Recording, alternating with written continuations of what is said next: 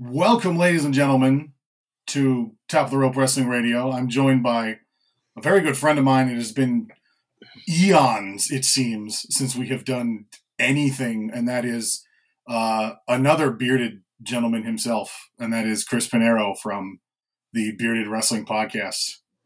And uh, first of all, thanks for coming on. I'm I appreciated the reply on TikTok, and I'm glad to know I'm not the only person looking forward to a Saudi show. Right, and but this is like the first Saudi show I think since the Greatest Royal Rumble that I'm excited for. Um, and that's because I just love Royal Rumbles. But this card, this card is stacked, my friend, and you, we have every right to be excited about this card. Yeah, no, it's it's uh, it's absolutely insane. Uh, it's even the one that's meant to be the not serious one has the local kid in it so you kind of so you get jazzed up for him. Like that's it's it's one of the easy guarantees in wrestling that i look forward to. Like oh mansoor versus whoever. Yep i know who's going over and that's going to be fine.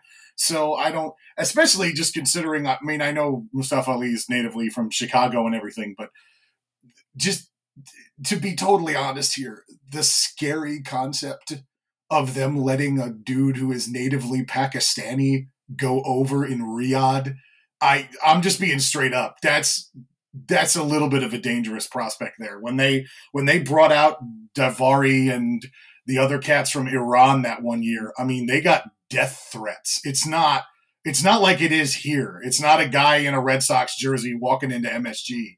Like it's it's a very different deal. Absolutely. And and it's it's one of those things they always say, you know, hey, read the room um, this is definitely a read the room moment. Uh, yes. Mustafa Ali should not be going over here against Mansoor, um, who's getting his what yearly match on WWE TV. Yeah, you, you see, this is one of the weird things that I've always I've always considered with Mansoor is, and yes, this would just be absolute direct placation for the sake of Saudi shows, and I really don't care. Why is there not a title? Like, why don't they invite invent some sort of like where they have some weird bylaw of it can only be defended in within the borders of Saudi Arabia and just give it to him and just have him defend it forever until there's that one competitor that beats him and they shock the whole arena just so he can win it back next year in stunning fashion. I don't I don't know why they don't do that just for those particular shows. Could you imagine the level of heel that guy would be in Saudi Arabia to beat Mansoor and take that yeah. the Saudi title from him, the the he might not get out of the country at that point. He might yeah. not be allowed on the plane, or or the plane might not be allowed to leave the airport until yeah. Mansoor beats him again.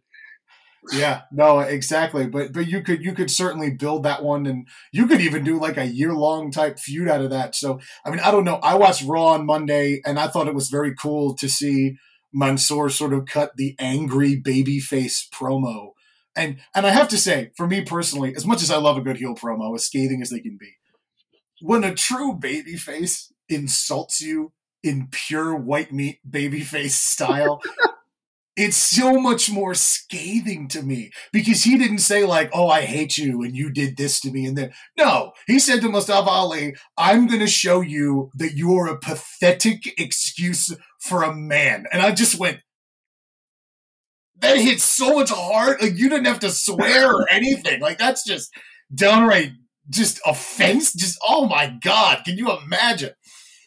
And and it's perfect for a baby face because you, you don't have to say anything other than every what everyone already knows. He is the good guy. Mustafa yeah. Ali is the bad guy. So all he's doing is reiterating that point, but it works so well for a babyface to point out the obvious to the audience.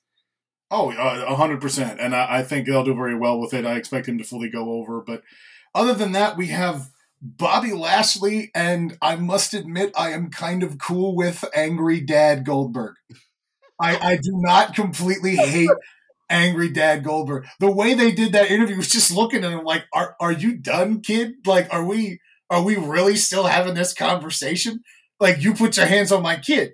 You know what this means. Like it's not, and it just fits for him. And apparently, I read an article about Goldberg's contract. Apparently, he has something exclusive with these Saudi shows, which makes a lot of sense. And I, I think it's a very smart way to play him. He's willing to make the flight, it seems. But, you know, all that's going to be in anybody's head when this match starts is, man, I hope it's not what happened with him and The Undertaker all over again. Uh, yeah, I, I agree. I really hope it's not. And and to your point too, this is the first time I've been excited about a Goldberg match since the letters WCW were before his name. So uh, this is this is interesting to me. Goldberg and Bobby Lashley. I mean, to steal a line from Big E, this is you know big men slapping meat. This is this is this is what pro wrestling was back in the 80s when I was a kid in the early 90s and and you're going to see two dudes that can just you know completely go that are just big dudes and I mean, is it going to be a Meltzer six star Tokyo Dome classic? No. No. But is it going to be five minutes of pure fun and probably some entertainment and some hurt business interference and, you know, Bobby Lashley power bombing an old man and then he finally gets a spear and a win for his kid? Sure. Do I have yeah. a problem with that? Not even a little bit.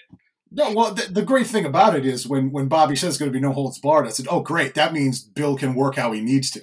That exactly. was the first thing I thought. If if it was just a straight up singles match, then I mean, unless it's like you mentioned, just one of those, you know, you, you know, Lesnar versus Goldberg finisher, finisher, finisher, done type matches, he can't work how he needs to, and now he can, and he's and it's gonna fit for him, especially if he still has this, if he has any matches left for the Saudi deal, he's just gonna make sure he's booked in these no in these no DQ type matches so he can actually work how he needs to.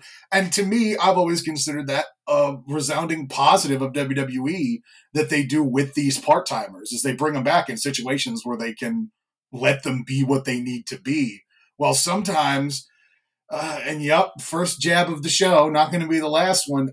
I look at AEW with Stinger, and I'm sitting there going, "You really want him to go one on one for 12 minutes with some young kid. I mean, look, the kid can carry it, sure, but it's not going to be what you want it to unless you take all the rules out of it. Absolutely. And and it's one of those things with the legends, those of us that grew up watching the legends when they came out.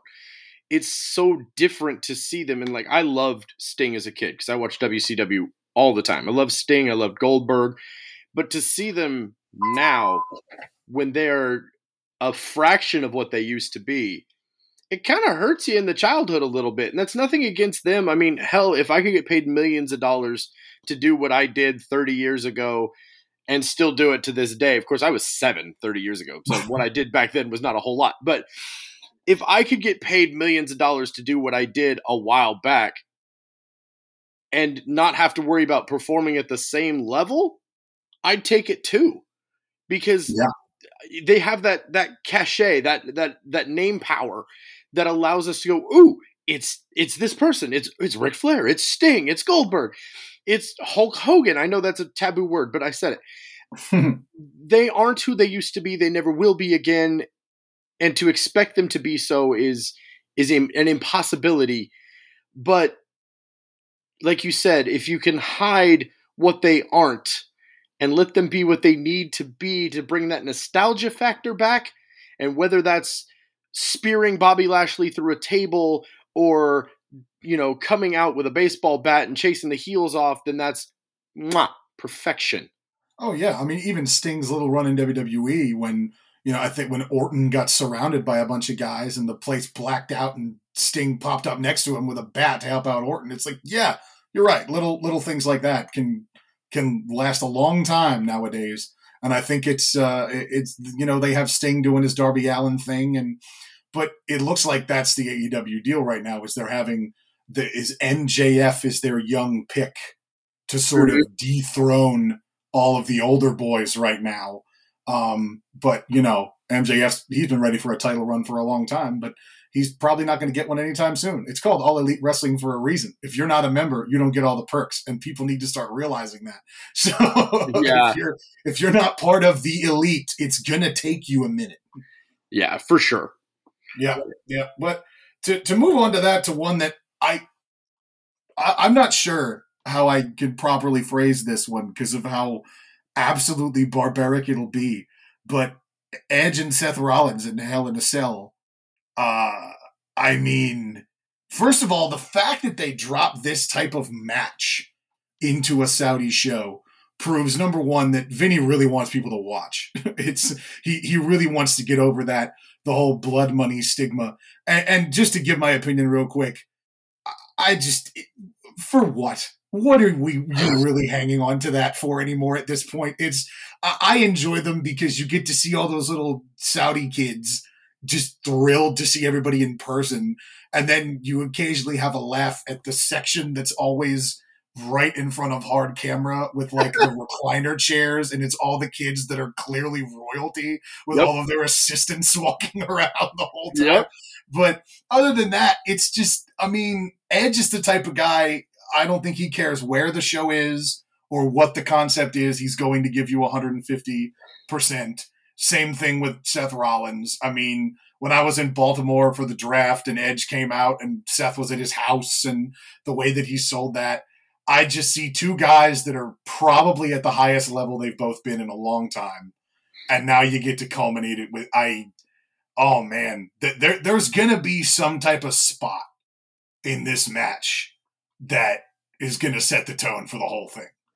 Oh. That's unequivocally true for sure. And Edge has definitely surprised me since he came back. I thought there would be a, a, a bit more trepidation and a bit more kind of a different style from Edge due to his the nature of his his injuries that forced him to retire.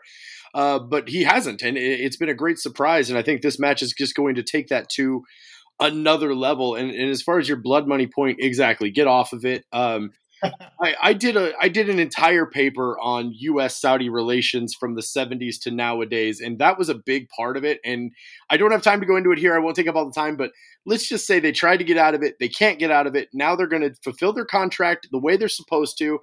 And if they give us some banging shows on a Thursday morning or a Thursday afternoon to fulfill that contract, like they're doing, uh, what is it tomorrow?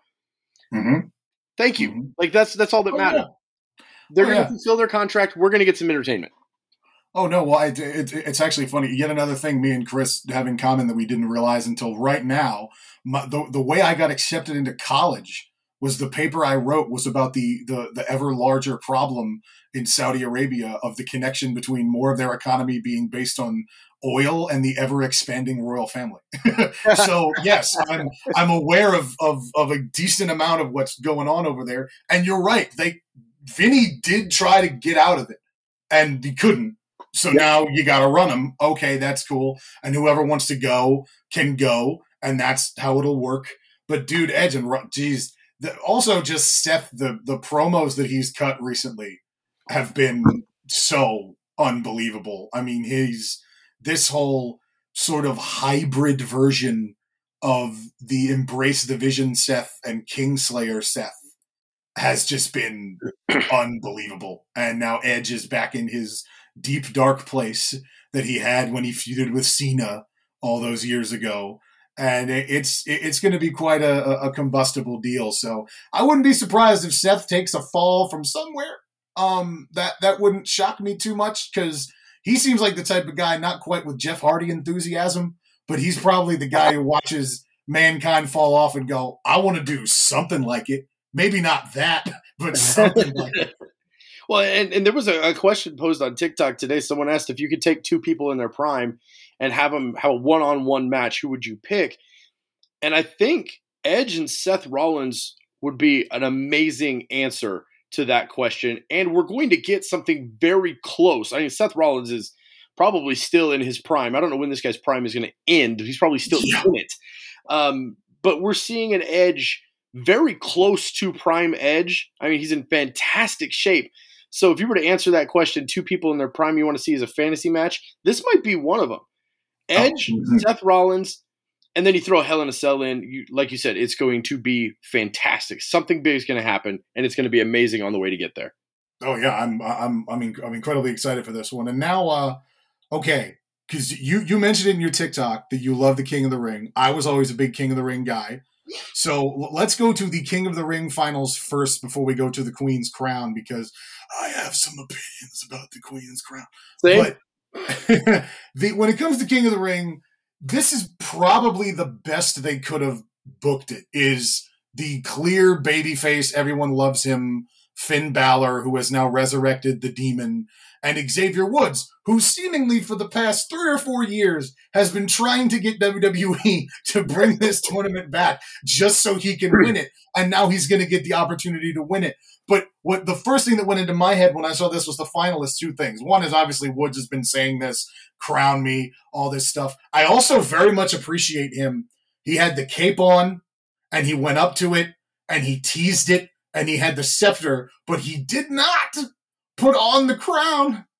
And this is where I can take a little bit of a customized jab at Chris because he's got his Giants on. I know you're a Niners guy. Well, when my Ravens beat your Niners in 2011, what I always remember in that Super Bowl is in the intro, they gave you the option to pose with the trophy or not.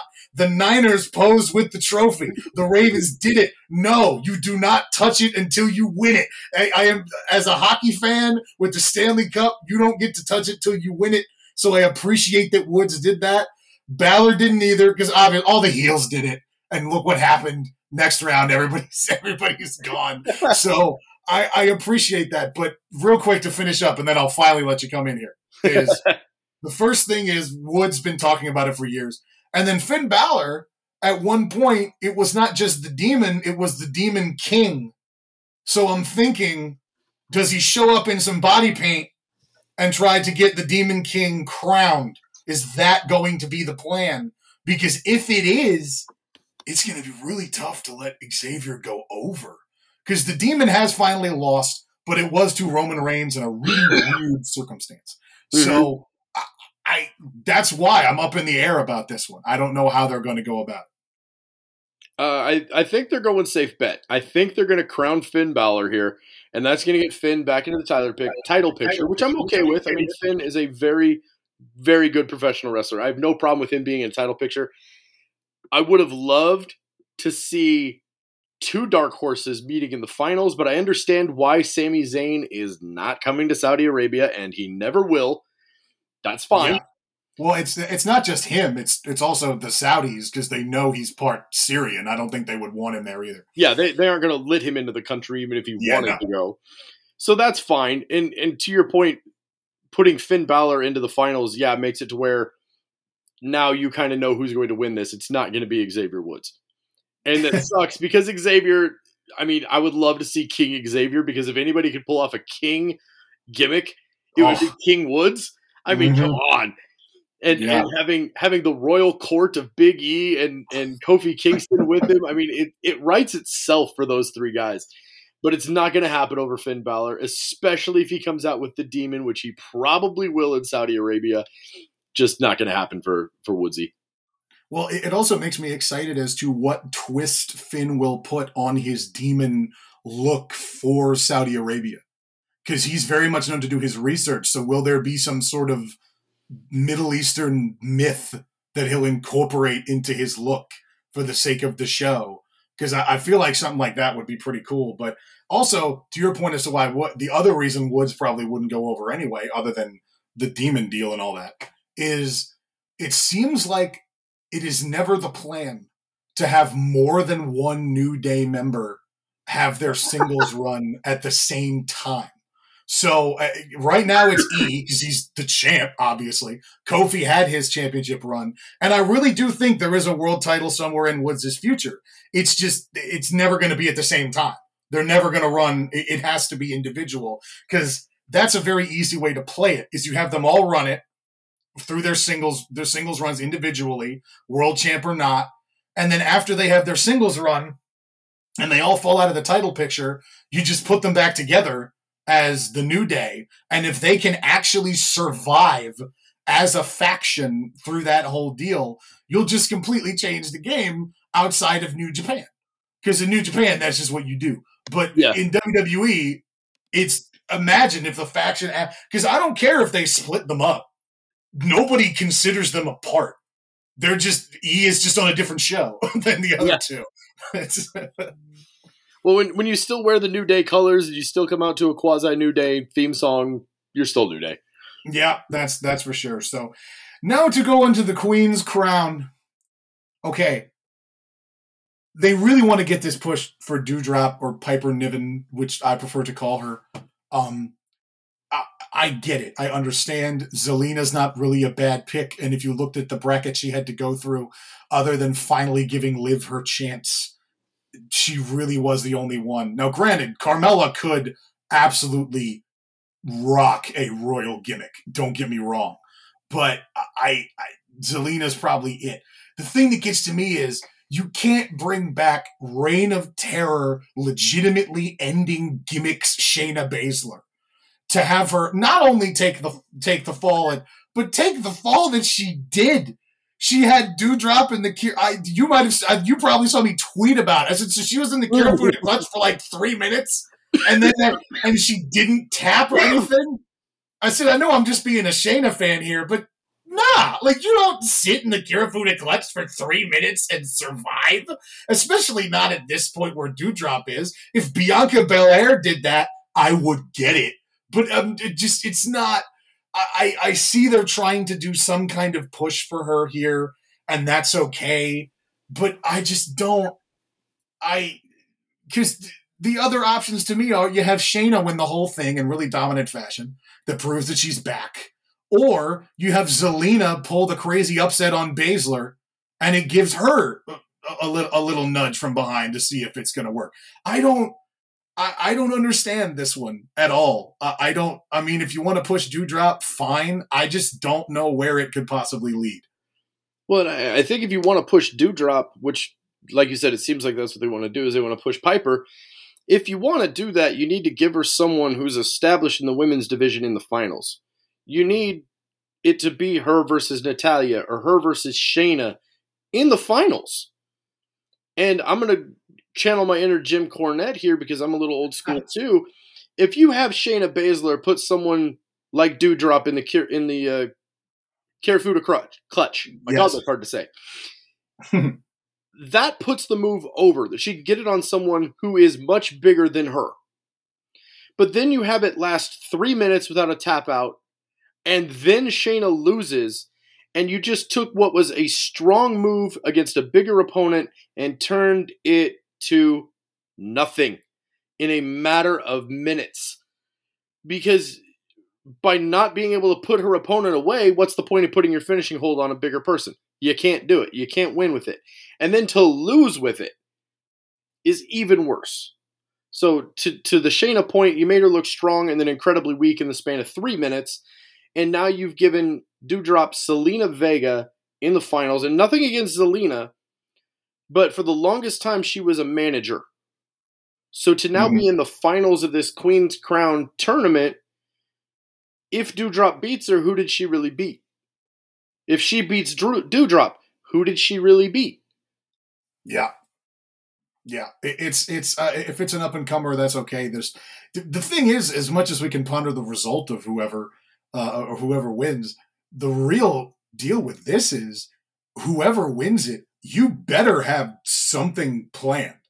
This mm-hmm. can't just be like, oh, you're the queen for six weeks. Yeah, you can't. You you have to have something of this. Much like as, as opposed to the difference of, of the King of the Ring. With the King of the Ring tournament, if Finn wins it, technically you really don't need it to be a direct push because he's Finn Balor. Like you really don't need it's just another accolade on his deal. But if Woodsy pulls the upset, then you do have to have something next. And given what he's earned, he probably would. But when it comes to the ladies, man, it don't matter who wins. You have to have something. Something has to follow it. If it's Zelina you have to, you know, maybe you have her and Carmella split up their friendship and she tries to claim she's more beautiful and then she tries to go after whoever the champ is. The problem is whoever she goes after, whether it's whether it's Becky or Bianca or Charlotte, nobody's going to look at that matchup legitimately and go, "Oh, she has a snowball's chance in hell." No, mm-hmm. it's not. I so now Piper is a little different because at the at the risk of sounding offensive, size is a game changer. Is even though she's not at that establishment point, people would go, well, you know, she's she she could definitely hold you down for three, and I mean that in the nicest way possible because she's a power type wrestler. That's how she rolls. So I don't know, but something has to happen exactly. Whoever wins the Queen's Crown. it, like you said, size makes a difference. There's a legitimacy to be able to look the champion straight in the eyes, and there be a sense of legitimacy of champion challenger there. Like the first time we saw Rhea Ripley and Charlotte Flair, Rhea was in NXT, but Rhea looked Charlotte straight in her eyes and was actually, I think, a little bit taller than Charlotte. And you went, "Oh, Yep. Yep. Zelina is what five foot, maybe." yeah, she's she does not have height on her side. Yeah. So unless the sure. champion's Alexa Bliss, she's not looking her in the eyes. Yeah, yeah, and, and and Alexa Bliss has a lot of things other than her height that can carry her that will will sort of negate. You know, when when Alexa went up against Charlotte at Extreme Rules, that concept that you, I mean, that might apply to somebody like my father when he watches wrestling. Like he was like, well, how is she gonna win? She's a shrimp. But when it comes to, but the name carries enough weight as well as the sort of Wyatt esque gimmick she has. It's like, yeah, it doesn't really matter. She's gonna do some weird, creepy stuff and we've all seen how she wrestles. It's not that big of a deal. And this concept that we're talking about with the women is why one day Keith Lee is going to make an absolute massive splash. We already saw it when he came out in the Rumble, and Lesnar was like, "Whoa, big! He's, he's a big guy. Like this is." And when Brock Lesnar says that about you, to be like, "That's a big dude." Wait a minute. Yeah. Yeah, and that was that was instant legitimacy with one look. Brock Yes. Lesnar gave that one look that said, "Oh, this is a big dude," and you Yeah. immediately said, "All right, he's on Brock's level." Yeah, that's that's for sure. So, whatever happens with the Queen's crown, I don't know. I, I'm predicting that they have Doudrop go over because it Yeah. seems like baby faces get the nod at Saudi quite a bit. So we'll we'll see that one. That's why King of the Ring is kind of fun because I agree with you. I think they do play it safe and have Finn go over, but given that it's two two faces working together, there is that sort of muddy water a little bit of could they potentially pull something here? I don't know or maybe new maybe New Day goes back to its original roots as heels and pulls Kofi pulls a fast one to get the win because people forget that about New Day. They started as a heel sort of gospel based group, and I remember the first couple weeks that they came out, crickets. Yep. Nobody had any clue what they were going for at all, and then they won the titles or they defended the titles in the ladder match at SummerSlam. I think it was 2011 or like 2012 or so. It was a, a longer ago than you would think. And then Xavier debuted the trombone, and they were from that point on inexplicably over, just regardless of, of whatever they did. So maybe they they go back to that. I don't know, but to move on from that, they have uh, the Raw Tag Team Championships where RK Bro. Um, by the way, look out on my TikTok for that because that's the couple's costume that me and my girlfriend are doing. So Ah, yes. you know, I, I I get to be Riddle. So hey, Randy. Um, and they face AJ Styles and Omos, who, based on what I saw on Raw, they are beginning to show the cracks in the armor of them as a team. And we are approaching almost going solo, which we all knew was going to happen because if you're over seven feet tall, Vince McMahon is going to push you to the moon. Mhm. and um but yeah.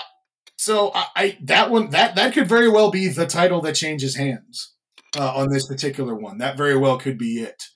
Because RK Bro's been a great gimmick although I expect them to be the over ones in Saudi Arabia. Um but Styles and Omos have been a heck of a way up and I didn't expect that to work for almost as well as it did this gr- this pairing but it has been fantastic for him listening to AJ Styles cut his southern dad promos on everyone. And I, I, of all the matches on this card, looking at it over and over, I think this is the one I care the least about. Unfortunately, because I like Randy Orton, I like, I love AJ Styles. I've always liked AJ Styles, but this match just, I don't know, doesn't do a whole lot for me.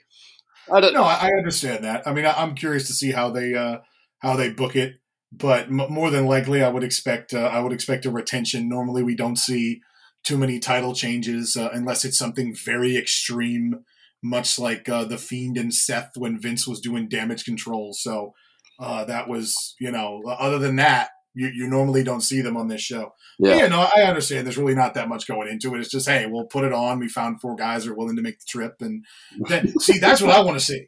That's when I am okay with WWE's cameramen making shots at the audience because I want to see the reaction of the young Saudis to Omos in person. I want them to Yeah. just be like, dude, Have wait, like, almost walk right in front of that couch. And yup. There's, there's just some crown prince just, wow, this guy is uh, a large human being. I, I can only imagine. But now we get to one that, first of all, it's just cool that this match is happening in Saudi Arabia at all, which is the SmackDown Women's Championship. The fact that this is so headlined, and it also means that we get to see all the ladies be very creative with their gear because they have Yeah. Cover every inch of their skin having it in Saudi Arabia. But nevertheless, uh, Becky, Becky Lynch, Bianca Belair, and Sasha Banks. But of course, we have another title switch moment, much like what happened with the tag team titles in the last draft, where the SmackDown Women's Champion got drafted to Raw, and then the Raw Women's Champion got drafted to SmackDown. But Bianca is headed to Raw, while Sasha is staying on SmackDown, and Becky is moving to Raw as well, despite being the SmackDown Women's Champion. So that makes me wonder do they have Becky retain and then they just do the same type of exchange that New Day and the Street Profits did? Or do they have Sasha go over because she's going to SmackDown anyway? And unfortunately, this leaves Bianca out to dry in this particular one. yeah. Can we can we get neither scenario because I hate both. Uh, I, I that's, that's also an option. yeah, I didn't like the handing of the titles to each other the last time it happened. It, it just feels kind of. I mean, it, I know canon doesn't mean anything in WWE, but if you want to go WWE canon, the last time someone handed a title to someone else, well, no, that's not true because the last time it happened, Shane McMahon said X Pac could have blah blah blah. But when Ted DiBiase handed the title to Andre the Giant, we were told, Mhm. nope, that's illegitimate. Andre's not the champion, and now neither is Ted. Or, or sorry, when Andre handed it to Ted, Ted's not the Yeah. champion. I mean, so your own rules say you can't hand the title to someone else and have them be the champion, and yet we've seen it.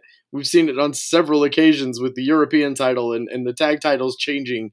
Um, I don't know. I kind of want to see maybe a, a winner take all situation between Charlotte and Becky. We haven't seen that match in a year and a half. I mean, Yeah. one See, that, that's both, mm-hmm. the other one's vacant. I mean, Yeah, that that's that's where my head went as well.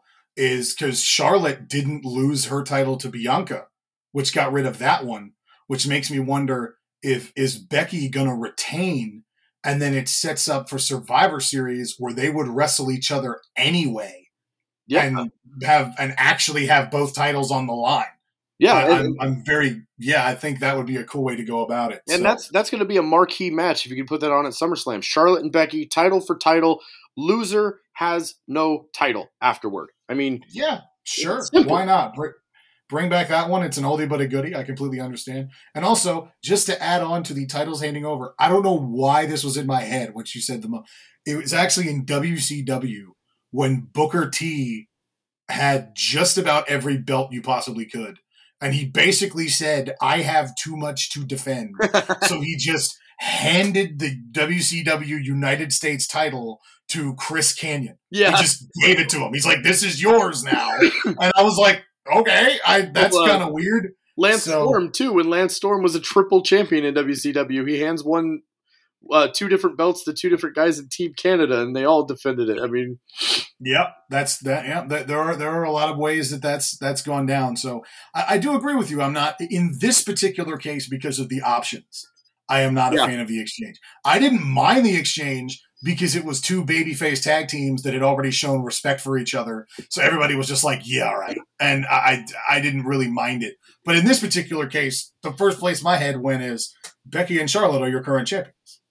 Well, there's no way you can't use that. Like you you have to, especially with a big four show coming up. You can't you can't you you can't not use that. So, but I, I do believe Becky will retain somehow uh to some extent. same. Either that or maybe Bianca goes over. Who knows? Yeah. And also, let me just get very, very quasi political for a second with this because of how cool it would be. It's not a negative. It's a cool. Could you imagine if a woman of color won a championship in Saudi Arabia? That's just awesome to me, that's Vince McMahon's way of being like, "Yep, we're we're doing it. I'm I'm totally cool with this." And I, and I don't think anybody would have a problem with it either. I mean, when they've done women's wrestling in Saudi Arabia, I mean, the crowd has chanted, This is hope at them. It's not like it's not something they want. So I just think that to me, at least that would be in my head. Man, that's a pretty cool thing to do. Yeah, because we get that perception here that the whole country is against women's liberation in Saudi Arabia, and really, it's it's not. It's the government on top. Mm-hmm. The people yeah. want this. The people want to see women doing what men do. The people want women's liberation, and this is a good way to do it. And like you said, Lacey Evans versus Natalya got a huge fan reaction the last time they were in Saudi Arabia. Um, that right there should be evidence enough that the people want to see this. Yeah, and, I, I'm curious as to who's going to go over, but I do believe it's going to be Becky because that Becky Charlotte rehash just seems to be too too good to be true. And now we go into a match that I'm a little bit upset about the reaction to it. And that's Big E versus Drew McIntyre. I'm very much looking forward to this, but I'm seeing all these people on Twitter saying things like dull Drew. And I'm thinking, when? when has he ever? First of all, man of the people, Drew McIntyre is an amazing gimmick. When he walks into an interview, Kayla, how are you? How are things? He's just the most regular dude ever with a sword, just just chilling and that's I, I think it works very well. Just the, the consummate babyface guy, and he had a good comeback. And this is uh, an interesting way for for them to go about it, despite the fact that Drew uh, moving to um, SmackDown and Big E going to Raw basically determines the result before it happens. But that's okay. Uh, I, I don't have an issue with that. But uh, to me, it's just been the reaction. Like, why do people think this isn't going to be good. These two are going to tear the place down. I, I can't. I, it's weird to me. Absolutely, and and Drew deserves all the love that we can give this man because for the last year and a half he held down the company. That man, I don't think he had a single day of his WWE Championship run in front of crowds. Maybe maybe he did, maybe he didn't. I can't remember, but I don't believe he did. I don't yeah. believe he did either. And I can't point out any point in his reign where I wasn't entertained by Drew McIntyre. He had two fantastic reigns as WWE champion. He beat Brock Lesnar for God's sake. I mean, this man deserves yeah. a place, at least in in modern time, in our heart. And to turn your back on him now that crowds are there, it just seems ridiculous. Give him a shot at something, even though, like you said, we're pretty sure he's not winning this match. We're pretty sure we're not ending the reign of Big E this soon. Um, but Drew deserves the love. Drew held it down when no one else would in the middle of a pandemic. Uh, to turn your back on him now is just unfair. Yeah, I mean, he's that that that is the one thing that I believe he is recognized for it by the IWC more or less that he was the pandemic's champion and he continued to do the job when a lot of you know indie wrestling promotions, even promotions as big as say a Ring of Honor, just effectively said, "No, we're just going to shut down until we can try to figure this out." Yep. And he said, "No," because WWE, as far as live television, I think they missed two or three weeks. But in terms of putting on a show, they never did, not once. And he was the guy that won it at an empty arena WrestleMania. And he, you're right, he held it down. It never got dull. It never got, at least not to me. So yeah, he he's earned this shot more more over than that. The thing is, he's facing a champion in Big E. This is one of the most unanimously over champions I've ever seen. It's it ever it's unbelievable the reaction that he gets because eh, myself included, everybody wanted to see him win it, and he won it. He planned it correctly.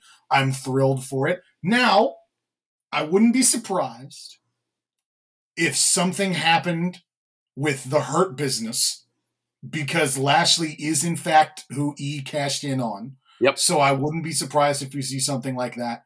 But the other thing that's in the back of my head is are we setting up for Big E and Roman at Mania, which would be awesome?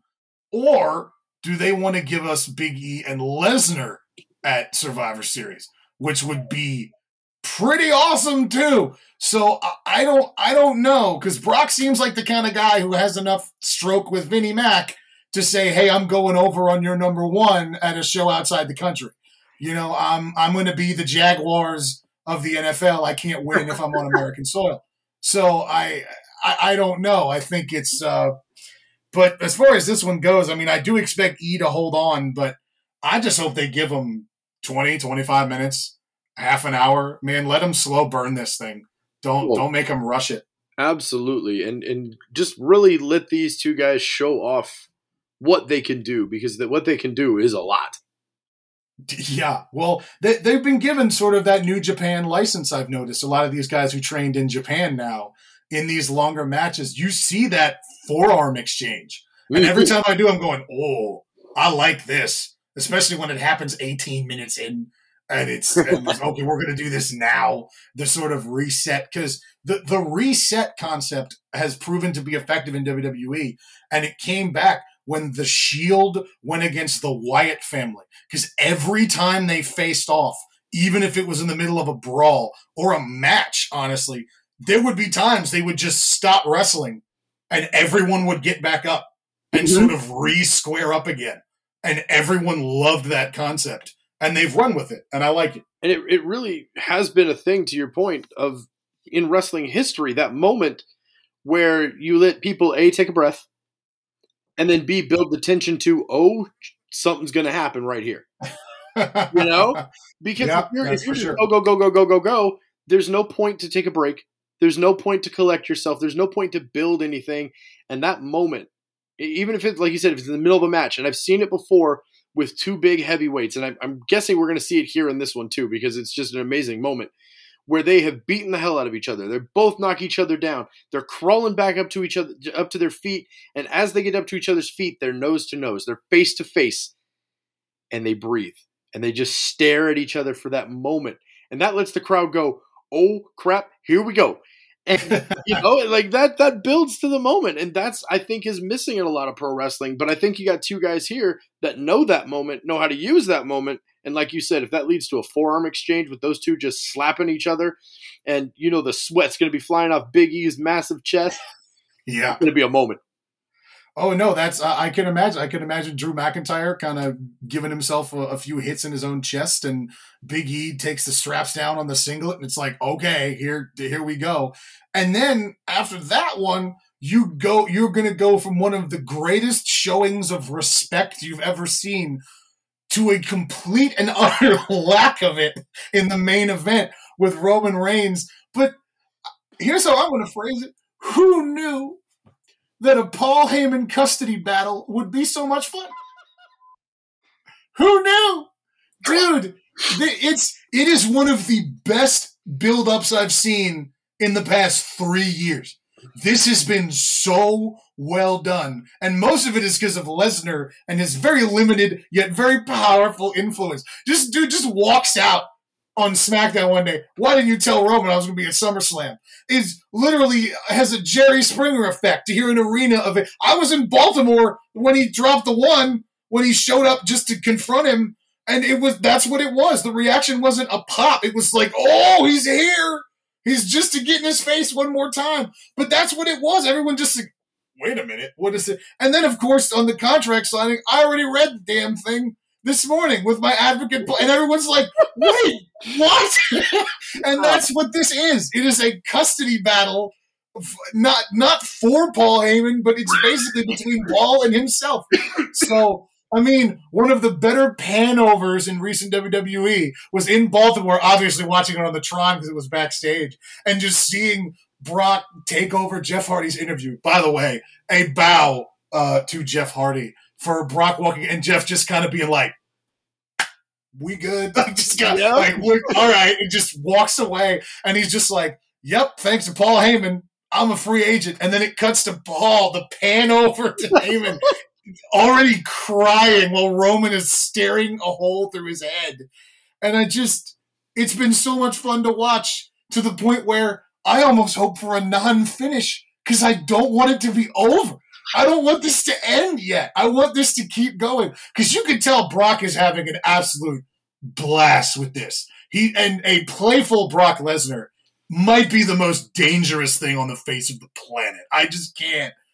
Whoa, jeez. I, I don't. So I'm very excited for this one because you can tell there's a lot of respect between these two authentically. And when Brock actually respects you, he'll put on a show with you. And it's, oh man, I'm glad we're rehashing it this way. Well, and, and, and just think of all the things that a playful, engaged Brock Lesnar has given us in the past. He's given us Suplex City, bitch.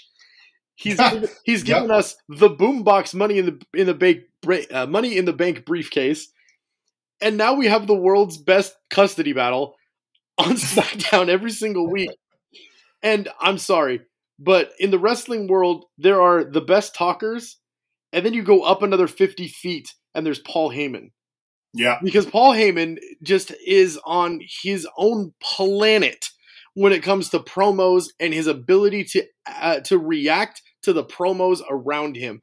And the first promo where Roman was questioning Paul about everything Brock Lesnar was the first time I went, "Oh my god, I have got to see this match." Like immediately I went, "Yeah, I got I got to see this. I got to see what happens here because I know Paul's going to do something and I want to yeah. be there when Paul does something." Yeah. Oh no, he's uh he he I agree. He is indeed in his own world when it comes to that. And, and I think it was one I forget what it was, but it, it was when Lesnar was champion back in the 2000s and he feuded with somebody that was just the most useless feud ever and I rewatched it. But you know what? It was that little three week deal he did with Hardcore Holly, uh, the oh, infamous match where, well, where where Holly decided to sort of sack a potatoes Lesnar yeah. when he pulled him up, and Brock was like, "I'm not dealing with this." But I remember because Holly tried to promo on him once, and then Lesnar comes out with a haymaker. I'll never forget. Paul just goes, "Oh." So Bob Holly wants to talk. and at the time, I wasn't old enough to realize it. But rewatching it, I'm like, oh my God, Paul's going to completely eviscerate this guy. Like, why would you even attempt this? Don't talk trash to Brock Lesnar. He doesn't even have to talk trash back. Like that that's not even a good idea at all.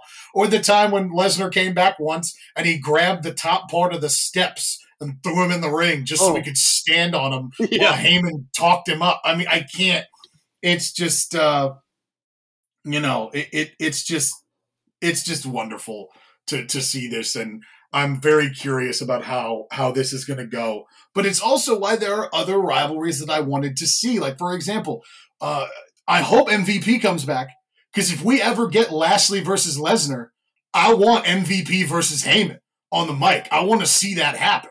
It's just I, I, I there are so many options with him because Lashley Lesnar, we've been asking for that one for a long time. Oh yeah, and, we don't even need the two guys there. Just have MVP and Paul Heyman in a debate. We're done. Yeah, exactly. the match. yeah, it would. The Lashley's got a four piece suit on that costs ten grand. Lesnar's in his flannel. Yeah, that would that would work. It would be great. I would be fantastic. So Klondike. I, I, mean, dude, it is going to be an incredible show. I am so thrilled to be able to watch it in person. But and other than that, we also have uh, NXT using their next episode as Halloween Havoc, bringing up one of the old uh, WCW names there. Because NXT 2.0, I've actually quite enjoyed it. Uh, I enjoy uh, certain guys like uh, like Bron Breakker, for example. Uh, Bron was big to me when he got the nod of approval from my dad. I, I actually the, the tweet I put out about it is because my dad's not really a fan, but because I'm a fan, he'll put it on and he'll text me about it. And he puts on NXT and he sees Bron Breakker and he listens to him talk and he goes, uh, I know he's going to be that guy. That that guy's a killer. I, said, I think I, I think Dad had a little flashback to the golden era there of just the look of him, like, oh, this this guy's going to be good. I, I like this guy, and he has been. He's been good. He's got his shot at Ciampa, but and that one I don't have any worries there. They'll tear the house down. I'm just curious. I need your opinion on this, Chris. Of um, how are we going to make Raquel versus Mandy work? Ooh, I mean, I I really hate to sort of bury Mandy from the start, but I just other than a seven and a half out of ten flying knee and young lion wrestling, I, I don't really know what she brings. And not only that, but it'll slow down Raquel too. Well, it, it is a spin the wheel, make the deal match. So we're going to get some kind of weird gimmick, um, which maybe means the two better wrestlers might get involved. I don't know. Um, hmm. I I honestly I think this is a we ran out of people because they all went up to the main roster feud. Um, because we don't have mm-hmm. a lot of singles women that aren't waiting for their turn with the title. Uh, so this might just be a, a kind of a stopgap feud at the moment because I, I think they're waiting for like a Frankie Monet or someone of that caliber to take the title off Raquel. Uh, spoiler: I don't think Mandy's winning. Um, yeah, but this- no, I, I, agree with you there. I mean, well, when they put the title on Raquel at the time that they did, and then it was very clear that a lot of the bigger uh, the bigger potential women were going to move to the main roster. It was yes, that is the woman that you put it on, not just because she's good, but because she's a six two Latina chick with a giant back that could basically break you all in half. Mm-hmm. Like, yes, it's the, the perfect person to put it on at the moment. But yeah, I'm just very curious as to how.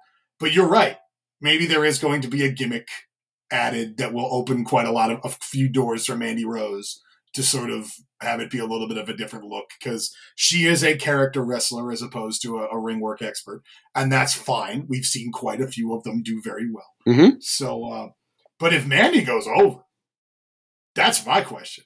How do we work it from there? Whew. Uh, if Mandy goes over, I think it's got to be a, a, screwy finish. Maybe Gigi and, and uh, Jacy get involved. I don't know, but mm-hmm. Mm-hmm. I think there's more open opportunity for someone to beat a Mandy than Raquel because Raquel has been fairly dominant in NXT, but I don't know. I the matches won't be serviceable. That's the thing, and NXT is known for having great women's matches, and I don't see how they get that out of her. Yeah, no, I mean, I I, I agree with that, and uh, the the one potential sort of long game setup that I did have in my mind is because of how they've been booking her on Raw is uh, it's the way to bring to bring Shayna back down is you have Mandy Rose go over, and then Shayna shows up to be like, no, this is not a beauty contest, and then just completely eviscerates her, and then you eventually set up Shayna facing somebody like like Ivy Nile, which would just be such a just a blockbuster type, you know, two former MMA or type looking deal. So that something like that, but again, I don't foresee it. I agree with you. I think Raquel retain. And in quite honest, I if she does, I know they're not going to book it this way. They're going to try to make it look competitive with whatever stipulation they pick. It's not what I want though. I would just rather see a glorified squash. Like Raquel is just like, no, you all know the the reality here, and that I just it would just be a better look. And then you have Raquel on that pedestal of who could possibly challenge me. And then you leave her up there and then maybe you rehash it with Io Shirai once or twice or something. I don't know. But yeah, I don't.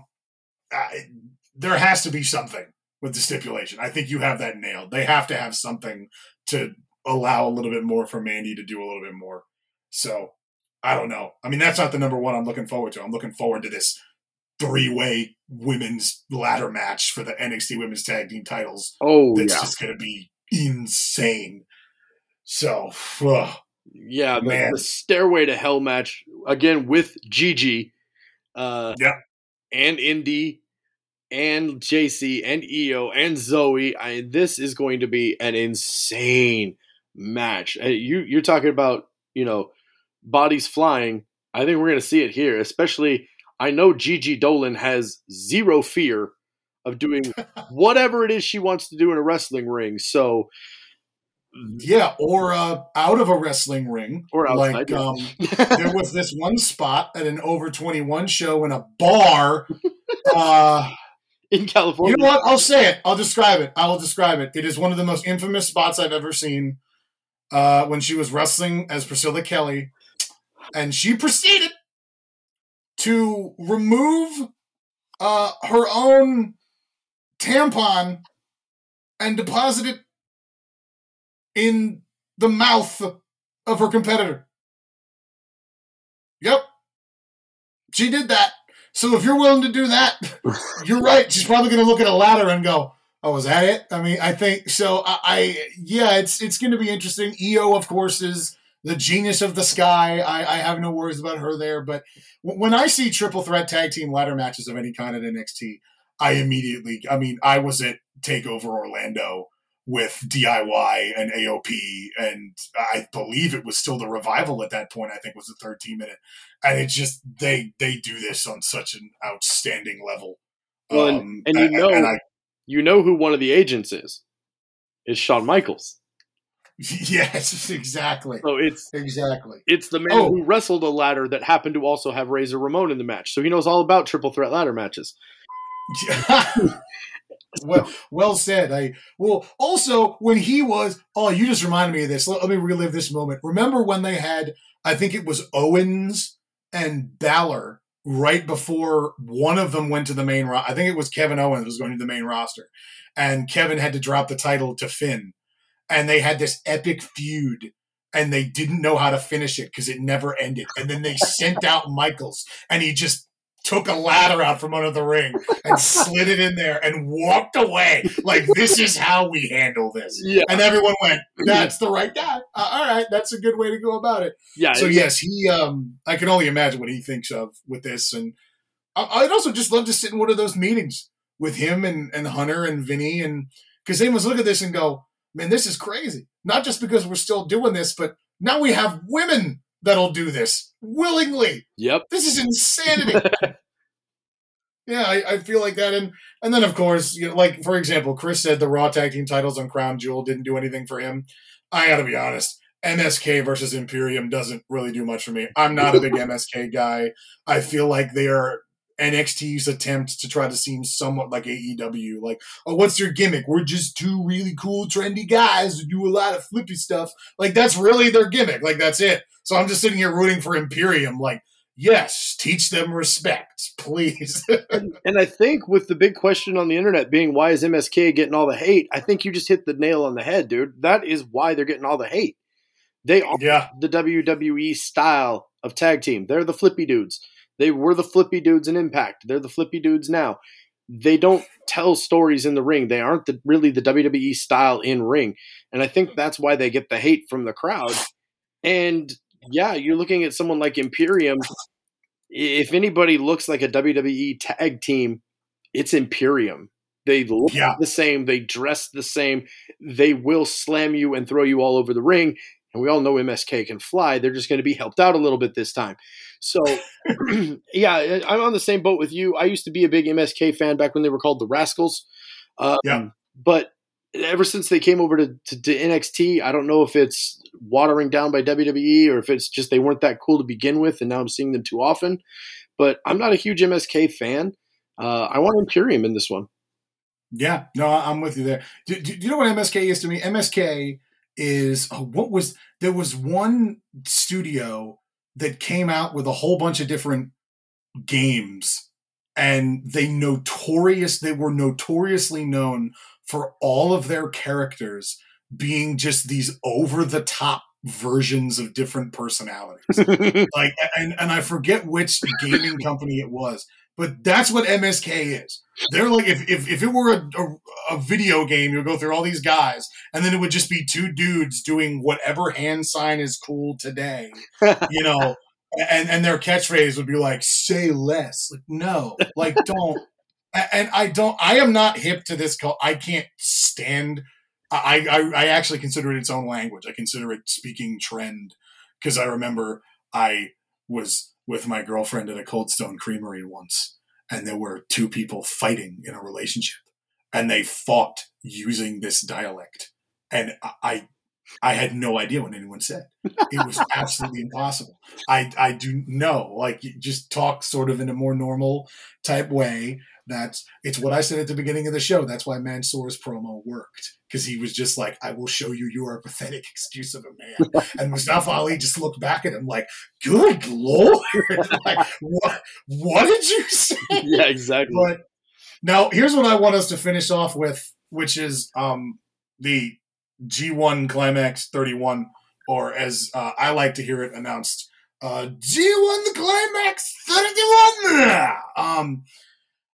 first of all, I'm so mad that it was so predictable. I mean, yeah, in A block, it was like, oh, okay, it could be uh, Kenta or it could be ZSJ because he started on an absolute roll and he beat everybody, or maybe Shingo could figure this out. You know, because Naito got hurt, or maybe they'll let Khan have his run. And we end up with Kota Ibushi. Okay, I'm not really totally upset at that. I understand he won the last two. He's going for three. And then in the other one, they had Jeff Cobb legitimately go undefeated.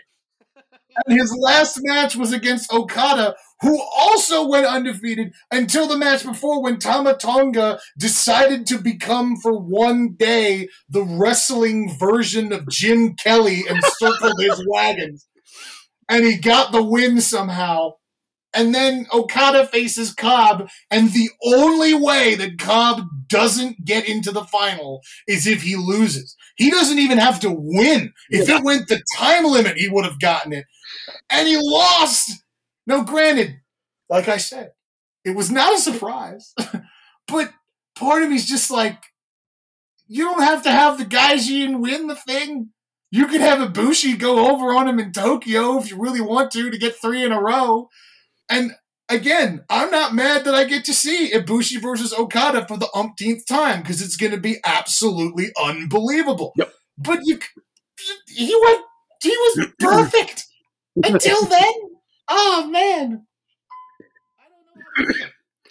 Yeah, I, I, man, I, I feel the same way you do. Th- These two, picking these two at the beginning would have been the Vegas odds of even money. I mean, Yeah. or maybe even less. I mean, there's there's no way these two weren't the odds-on favorites of winning their blocks to get to the end. I mean, Okada's an umpteenth time champion. Ibushi was just champion. He's won the last two G1s.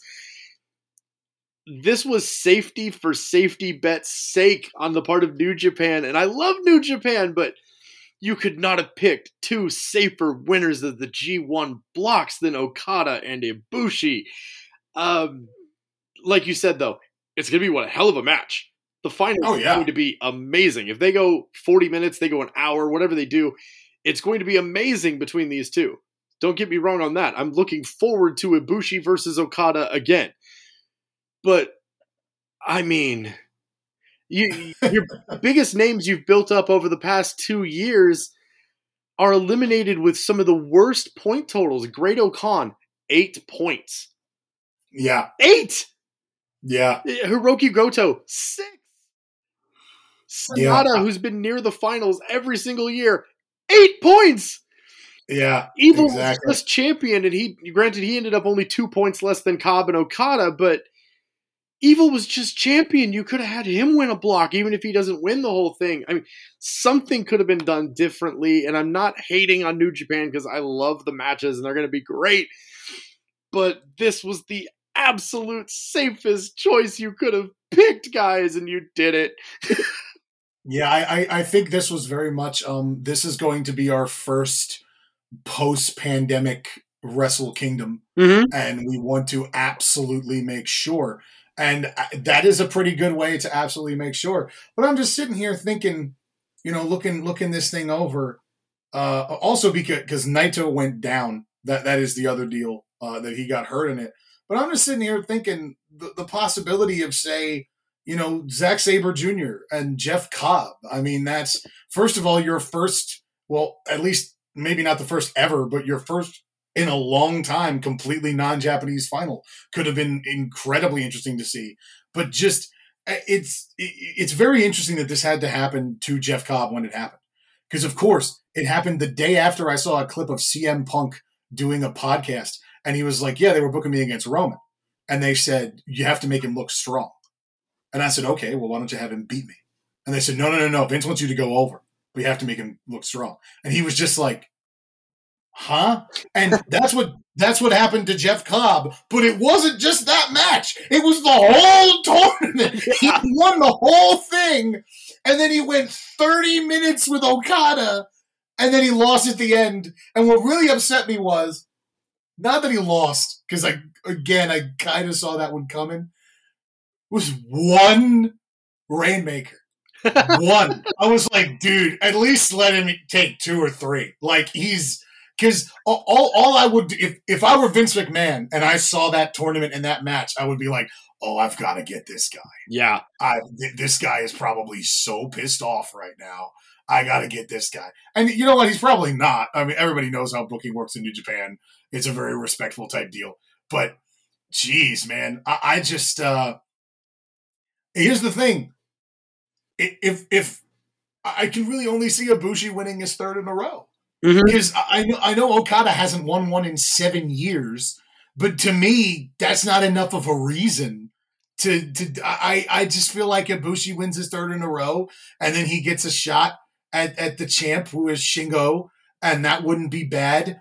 Uh, I mean, Shingo's been a great champ, of course, but I, I just I don't know, especially with Osprey heading for MLW, and it seems like he's not going to be a regular part of New Japan at least for the time being, which I find very odd, a very interesting way to go about it.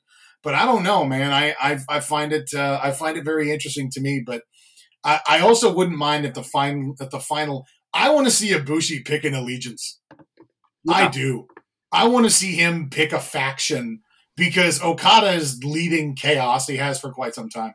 I want to see him pick whether it's LIJ, which would be kind of cool, or I don't. The Bullet Club don't need anybody else. Nope. No. The, the Bullet Club is so big. There are two Bullet Clubs. No, I, we don't. We don't need another one. Now there's the House of Terror and basically the Samoan guys. Like, no, we don't. We, we don't need that. But LIJ would be interesting. The one that I would think would be really cool is if he joined up with Suzuki-gun. That would be very interesting to see because that persona he takes during the match, where he kind of goes like robotic, and to make that his norm and put him in Suzuki-gun with that crazy bunch, that would be very interesting to see. But I don't know, man. I the only thing I can see is Ibushi winning three in a row because I don't think anybody's ever done that, uh, and that would be that would be a cool mark for their first post-pandemic Wrestle Kingdom. And I'd, I'd be completely down with him joining Suzuki-gun. Somebody has to take over from Minoru at some point, right? I mean, Yeah, he, he's not going to be 80 years old and running Suzuki-gun. Someone, someone's going to have to take over and change the name of that faction. And hey, if it's Kota Ibushi, why not? yes, the concept of Ibushi Gun. Sure, I could see that. That would be pretty cool. I could see that. And also, real quick for the G1, just one time. He doesn't have to freaking go over in the final. But you know who I want to see in the final just once, just for fun? Put Yano in the damn thing. Just one time. Just just give me oh. Yano Okada once. And just let him do gimmicks for 40 minutes and just have Okada just looking at him like, this is what this is what I get in the final.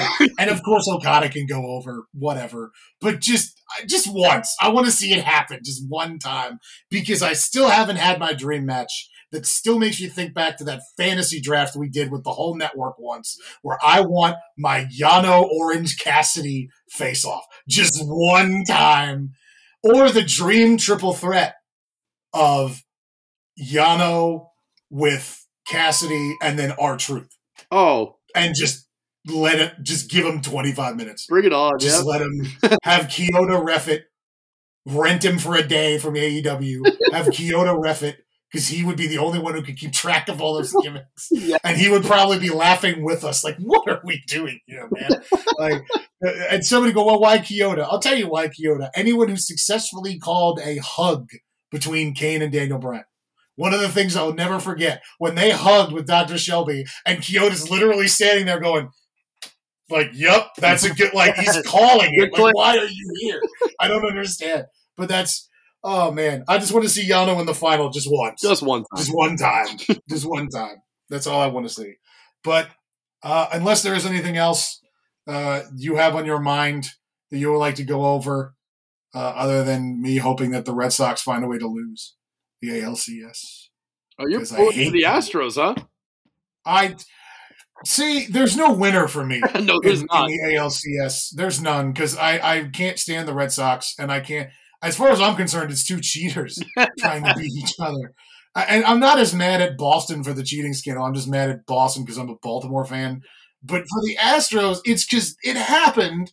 They got caught, and the league did literally Nothing. nothing. Yep. I I just I can't like take the banner away. Like I don't understand it.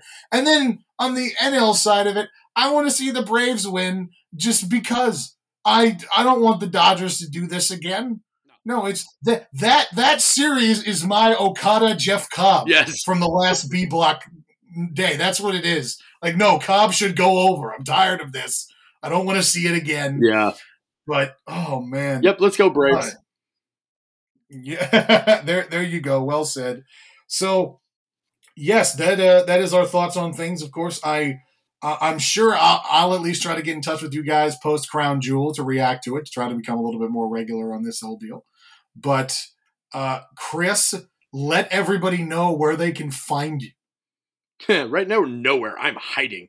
Um, I have taken a social media break, and uh, just because I'm transitioning into being a master's student, but um, if you want to find me, I'm at Bearded Chris P on the Twitter. I'm at Old School Pants with a funny spelling on the TikToks. Uh, TikTok's probably the one place I'm actually doing anything, just because it it uh, you know allows me to temporarily take care of my ADD. So I got you. All right. Well, you can find me at uh, Coots has answers on everything. I changed my name to that on just about everything TikTok, Twitter, really the only places that I'm at. Uh, of course, you can find this podcast wherever you find it. But yeah, that is uh, that is our thoughts. I'm sure you'll hear from me maybe on Thursday or Friday or something like that uh, in in the post. Uh, uh we'll, we'll, we'll, fix it in post for Crown Jewel. At least uh, we'll attempt to. But Chris, thank you, my friend, for thank joining you. me here. And that is going to be it for us. And whenever we get in touch, we'll let you know.